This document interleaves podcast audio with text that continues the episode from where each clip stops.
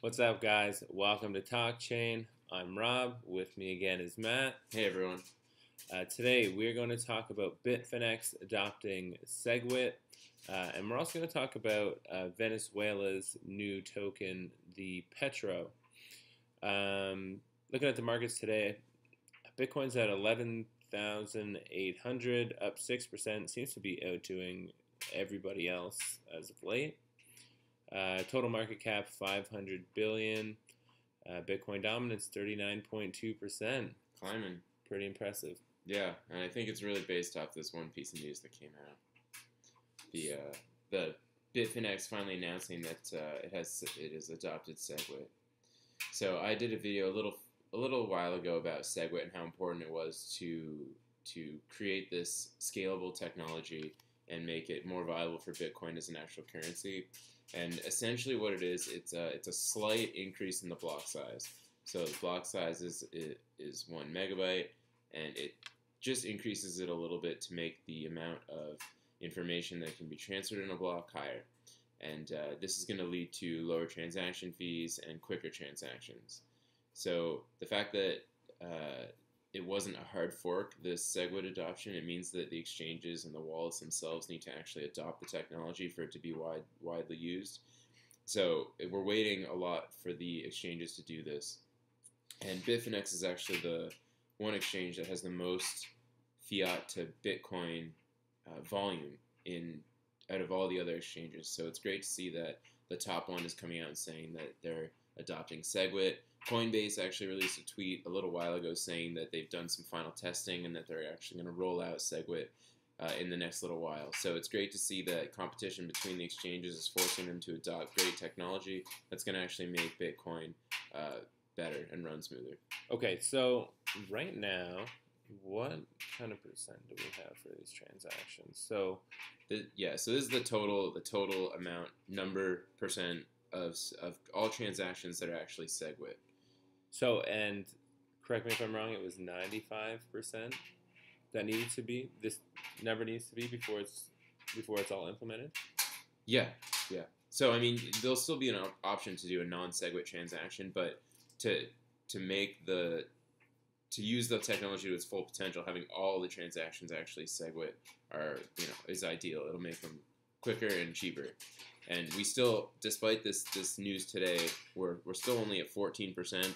So there's a lot of room to increase here, and I think, given that there might be transactions between Bitfinex and other exchanges that don't support SegWit, but the fact that Bitfinex is ready to go, that now as soon as Coinbase is able to, that those transactions are going to be SegWit exclusively.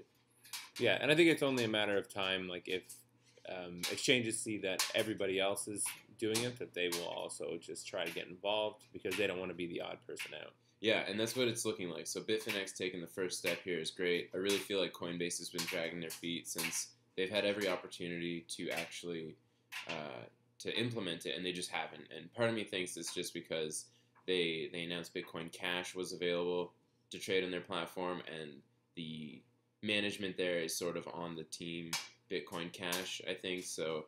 That's just my my bias that I'm convinced that they're kind of they have no real incentive to adopt SegWit unless there's competition uh, from the other exchanges. Which today that seems like what's going on. Yeah, it's going to be interesting to see how this number changes, and kind of just keep track of it overall as more exchanges adopt it. Yeah, I think so, and we're really hoping so.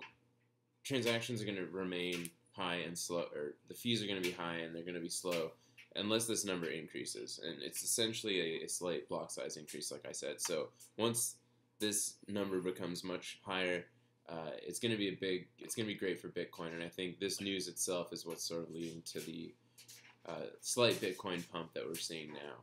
Yeah. So anyone who's interested in using Bitcoin as like an everyday currency, you'll want to encourage different exchanges to be adopting it so you'll be paying less fees and the transactions will happen much faster. Yeah. yeah. Um, all right, moving on. Uh, Venezuela, the first uh, country to actually issue a token. Yeah, the is, Petro. Which is interesting. Yeah, so the Petro, which is linked to their like their oil reserves. So it is Venezuela, for those who don't know, is undergoing. They're they're pretty much turning into a dictatorship right now. They had a democracy. Uh, Nicolas Maduro is essentially a dictator who is sent, who is supposed to have be up for re-election in April. It's likely going to be some sort of sham election where he's able to maintain power. But with his policies right now, the inflation of the bolivar has made it an unusable currency right now, and its value compared to the USD is now, I think, 0.00004 to 1 USD. So insane inflation. It's impossible to, to trade goods using a currency that inflates like that.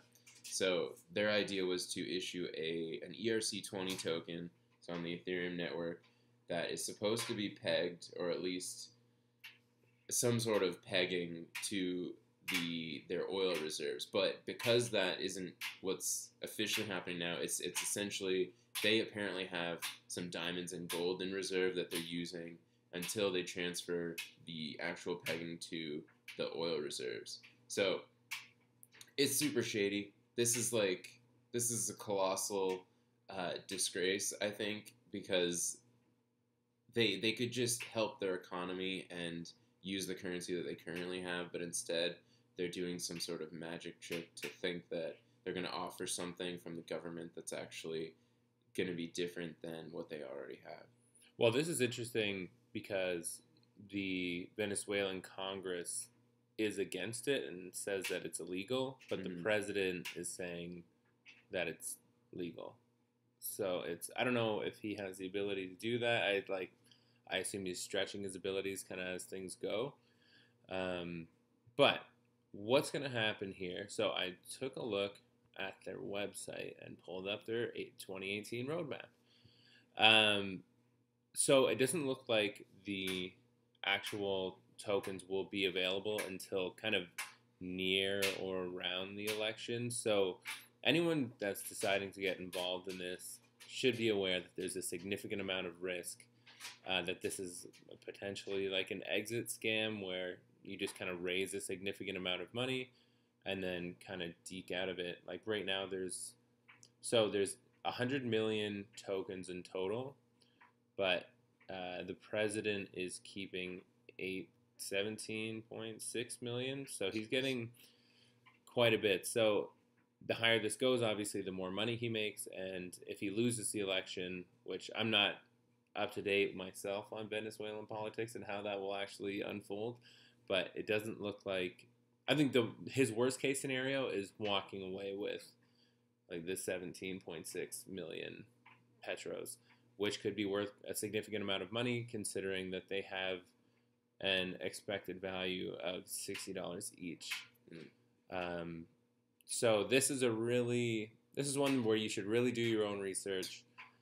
Uh, I'm staying away from it personally, especially with really the roadmap is is this. it ends in April 2018. Yeah, so the the idea he wants to make it seem like their oil they have so much oil that it's worth monetizing that and at least making it seem like their country has value because they're able to tap into these oil reserves and they're they've mixed that in with like some gold and diamond reserves that they apparently have but nobody knows if this is true uh, i don't know what the the final what the end game is going to be here because i remember a few months ago we talked about how Maduro was going around seeking funding for this this token and seeing if other players would come in in other countries. And I think he did get that funding but if something goes on in this election it's going to completely rattle this this whole coin.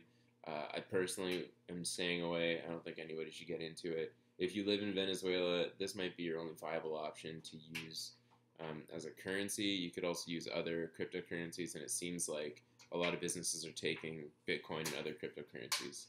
Um, but this, coming from the government that's been as corrupt as it is, just seems like they're trying to scam their people for more money. Well, it's it's a real issue because they Venezuelans can't actually use their own currency to buy it, so they'd have to convert it to U.S. dollars or some other some other accepted currency in order to do it. But um, yeah, not looking great for the people of Venezuela right now. But we don't need to get into politics on this one. Right, but suffice to say that it's interesting that a country's actually uh, jumped in on the crypto train for their own purposes, and to see that it's uh, it's actually a viable option in, in some in some context. Maybe other countries should look into it. Yeah, it's tough because I think the best case scenario with this, even if it's everything turns out to be completely legit, is that now we have a centralized Mm. currency.